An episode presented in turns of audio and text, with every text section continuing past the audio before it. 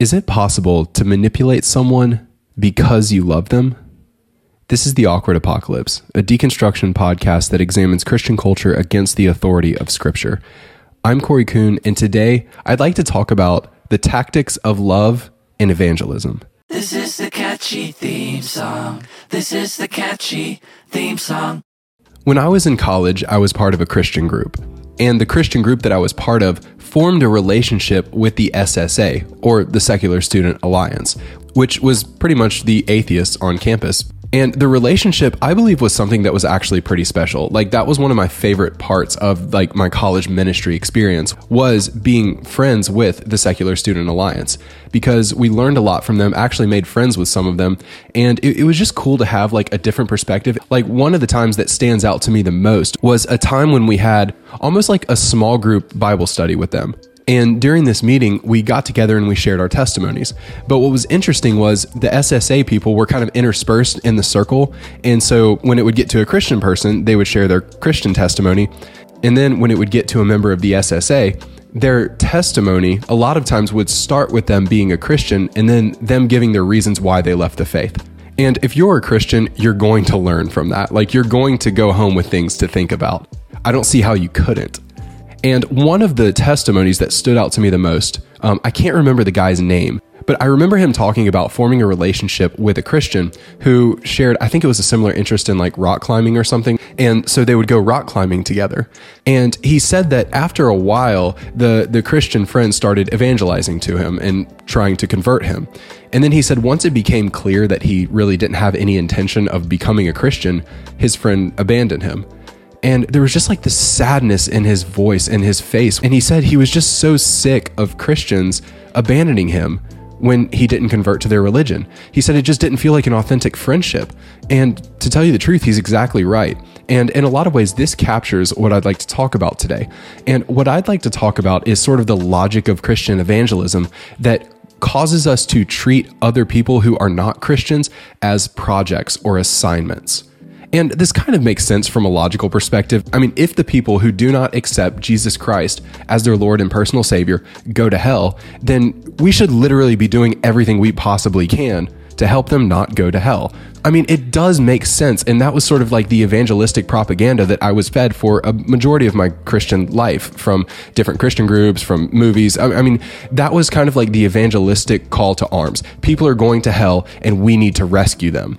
And so relationships were kind of seen through this lens of like, if you are not evangelizing someone who's not a Christian and you're friends with them, then what are you doing? You're basically sending them to hell. Like you're basically saying, I'm okay with them going to hell and you're not really doing anything about it. So it was like this pressure was put on us for like any relationship we had with someone who is not a Christian you had to focus that relationship on evangelism or else you weren't being a good Christian, like you weren't being a good disciple maker.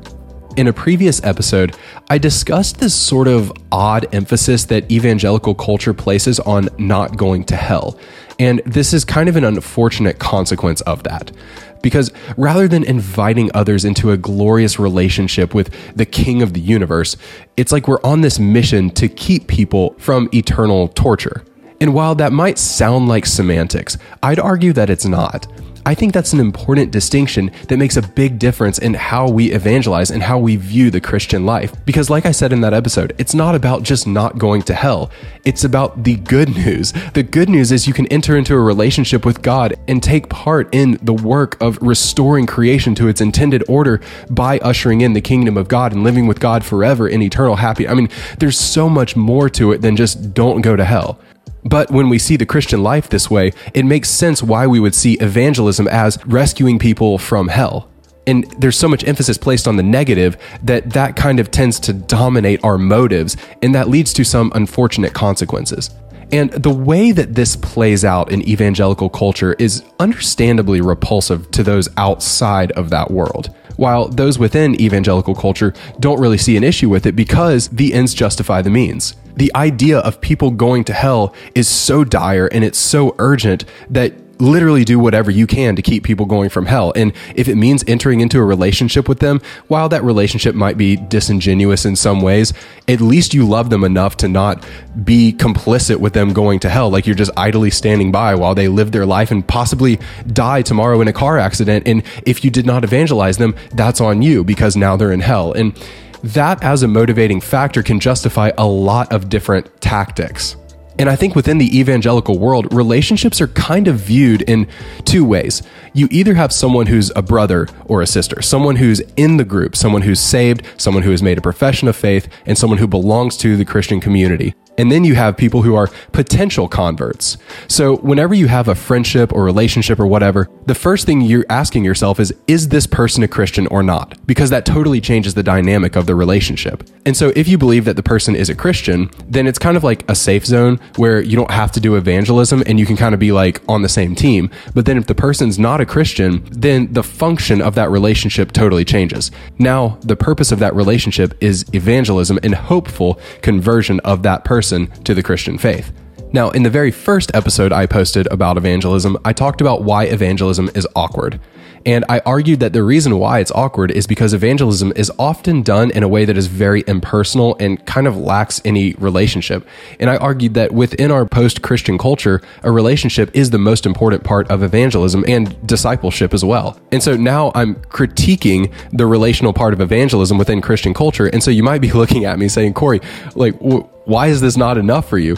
And the reason it's not enough for me is this is not the relationship that I'm talking about. The type of relationship I believe that is best for the context of evangelism is one that is real, one that's loving, one that actually cares about the person and not just whether or not that person is going to heaven or hell, because that's not the same thing. Because the love that Christians claim to have for those headed to hell feels kind of hollow when you realize that that love seems to be lacking from everything in between. A lot of times, what I don't see is Christians who are really, really adamant about evangelizing people to save them for hell. I don't a lot of times see them caring for like people's physical needs, like caring for the poor. And it just seems like there's this very specific type of love they have for people but it's only a love for the person's eternal fate and it's not a love for like the person's general well-being or you know things like that. It just seems like there's something lacking in between. And so that type of love feels a little bit hollow. And when you look at it that way it's a little bit easier to conclude that maybe that's not true love. Maybe your desire is actually just to convert people to your religion and that's kind of being disguised as love. But this type of relationship can actually hurt a lot of people's feelings when they realize you were just my friend because you were trying to convert me to Christianity. You didn't really want to be my friend at all. And that's understandably offensive. Like, I don't think that's part of the Christian ethic. Like, I don't think that's what Jesus taught us to do. I don't think he taught us to enter a relationship with someone just to change them. Like, I think the relationship can be an end in itself and something to be enjoyed. I don't think that every relationship has to be just a means to an end and ministry to be seen as like targets or assignments or projects, which is kind of the unfortunate consequence of this mentality. And I see that play out a lot. And unfortunately, I would say that the beginning years of my own marriage was really affected by this sort of like project tactics mentality of just ministry in general, not just evangelism, but of ministry when I married my wife, in a lot of ways, I saw her as my biggest ministry, which in and of itself is not a problem. I think any Christian marriage counselor would tell you that your biggest ministry is your spouse. Like that's the person who's going to be most affected by your life, by the things that you say, by the things that you do. Your spouse is ministry. Like you pour into them, you help them when they're hurting. I mean, all the things you would do for someone you're ministering to are amplified in marriage. But I think in seeing my wife as my biggest ministry, I interpreted ministry as kind of like an assignment or a project. And so I kind of saw her as like this thing I was working on, almost like I would work on a podcast episode or something like that. I saw her as a project and she felt that. And there was like a point in our relationship, we had like a really low point in our relationship where she just spoke to me like more honestly than she ever had. And she was like, I just want you to like love me and stop trying to change me and stop trying to make me into something. And for me, that was a revolutionary moment in our marriage. And I think a lot of that is playing into this episode today. D- just kind of rethinking how I approach ministry and realize that a lot of people just want to be loved. And yes, you can want them to change, but if that is your focus, then I think they'll detect that. And it's kind of actually a turnoff to the ways that you want them to change. Like, I think it actually makes it less likely that they'll change. Because what I noticed is once I stopped trying to change her and I just loved her, those changes that I really wanted to happen, that I was trying to force, actually started happening. And I wasn't the one doing it moving past that moment, it was just my love and support and just kind of my presence in her life that I think helped her to change more than me just like telling her she needs to change or trying to like force change to happen within her life. And that really made a huge difference. And I think there could be a similar approach going on here to evangelism. Like, I think the more time we spend loving people, the more attractive what we believe will be to them. I think we're overthinking the tactics part. I think if we spend more time exercising authentic love for others, you know, what Jesus told us to do, I think that we'll see actually more converts and it won't be front and center of our intentions. I think it'll just begin to happen more naturally because we're sharing with them a real love and a real hope that we have. I'll give you an example a lot of churches do VBS. It's a normal thing, it's not a bad thing. But I remember one particular time we did VBS on a mission trip in America. And it wasn't a bad thing at all. I took part in it. I still am proud that I took part in it. I think it was a good thing.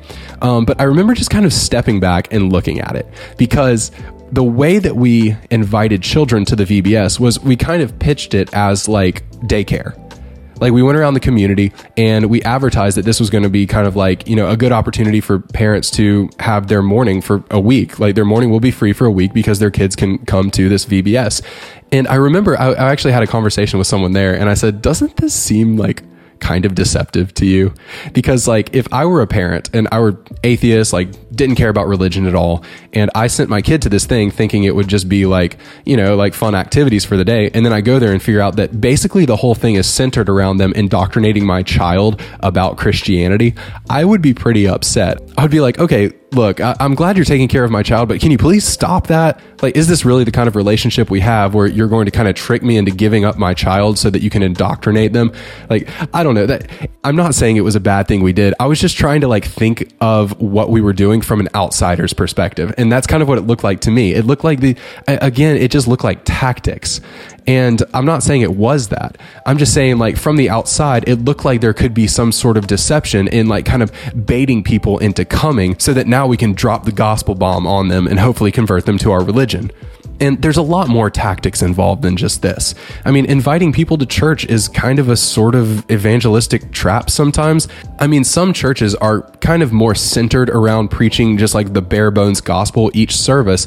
And then one of the purposes of that is so that people who are new to the church will definitely hear the gospel. And so congregants are encouraged, invite your friends, invite your friends. And so that's the tactic of a lot of churches to evangelism is just get people here. And then once they're here, they're in the seats, they're stuck and they're going to hear the gospel.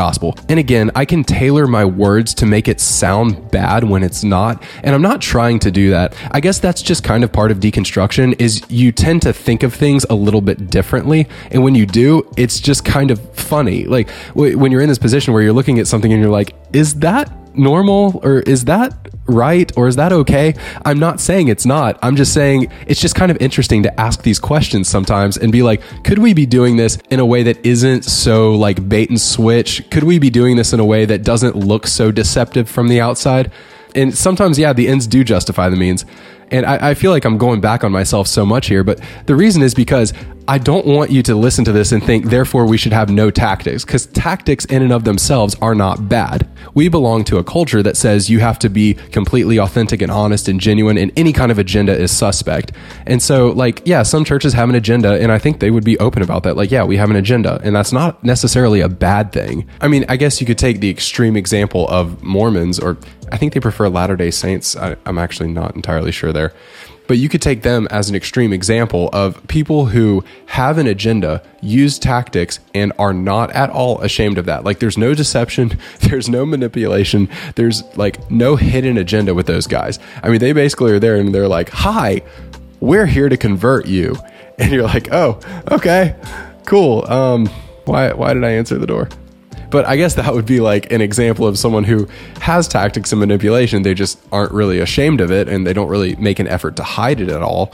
And I'm not saying that's the ideal either. That relationship still is not really this like authentic, loving relationship that I'm advocating for, anyways. I guess that's just the other extreme end of the spectrum. And I guess that just goes to show that there are different approaches to evangelism that use tactics. Some are more hidden, some less hidden. But I do think there are some bad consequences to seeing evangelism in this sort of tactical way.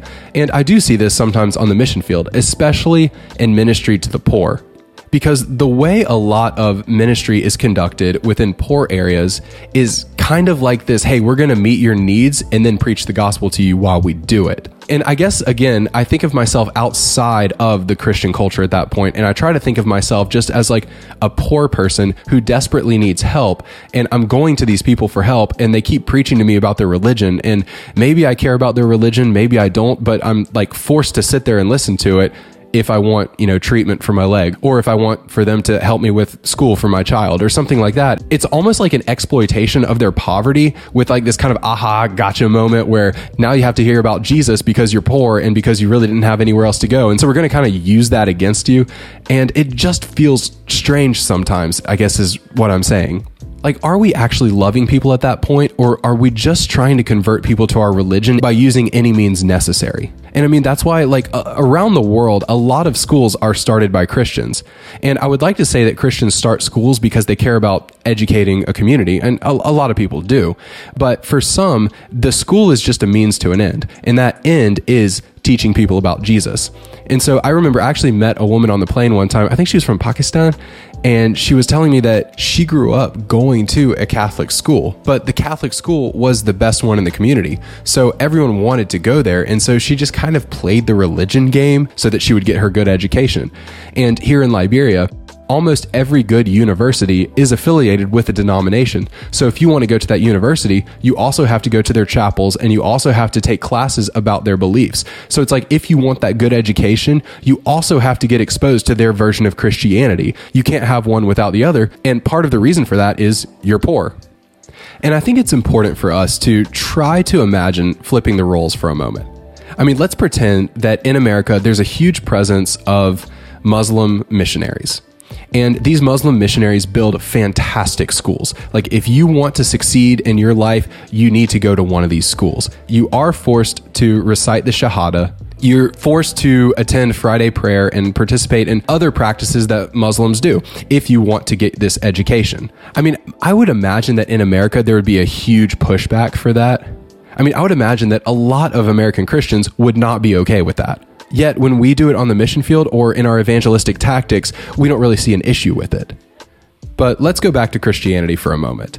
Are these tactics of evangelism the best means of producing legitimate converts who love God with all their heart, soul, mind, and strength? In some ways, I don't think so. Like, if you have to use tactics to convert someone to your religion, is that conversion really even legitimate? Or was it just manipulation all along? And maybe that person is just like playing the game and playing along with what they have to do in order to get whatever you're offering them. Or maybe they just want to be your friend and so they pretend to believe what you believe. I don't know. There could be a lot of reasons why someone's conversion might look real, but in reality is not. Like, if you want someone to fall in love with God, which ultimately is the goal of evangelism, right? You want the person to love the God that you love, not just affirm the beliefs that you believe, but to actually fall in love with God and actually care about his kingdom and actually want to advance his kingdom and want to worship him. You want real converts, real disciples, people who cross over from death to life. Like, the purpose of evangelism is not just to rescue people from hell, it's to actually bring them into a relationship with God. And I'm just not sure that placing tactics at the center of our evangelistic efforts is as helpful as we might think. A lot of the conversion statistics that we have might not actually be accurate, and a lot of the people who are converted this way might not actually be Christian. And look, I'm not saying that this is entirely wrong. I think the motive is good. I think the ends are good. And I'm sure a lot of legitimate followers of Jesus have been produced because of these evangelistic tactics. But I think it's time that we revisit evangelism by placing love at the center of our quote unquote tactics, if we could even call it that, and rethink our roles in society, not just as like Jesus's secret agents on a mission to save the population from hell, but as followers of Jesus, commissioned to spread the authentic and contagious love, freedom, and joy that we have in our hearts as it spills over into our relationships, which are ends in themselves.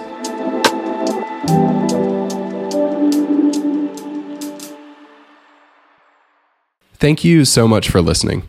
If you'd like to learn more about the work that we do in Liberia, feel free to visit standingsidebyside.org. If you'd like to make a donation, there's a donate tab on that page, or you can just Venmo at Standing Side by Side. That's one word. If you enjoy these episodes, subscribe to my show so that you can get notified whenever I post a new one, and that will help me to promote the show more. Thank you to everyone who's reached out to me and just entered into a dialogue about any of these episodes that I've been posting. It's helped me a lot. I've grown from it, and I hope it's helped you as well. Thank you so much for listening. Keep the faith.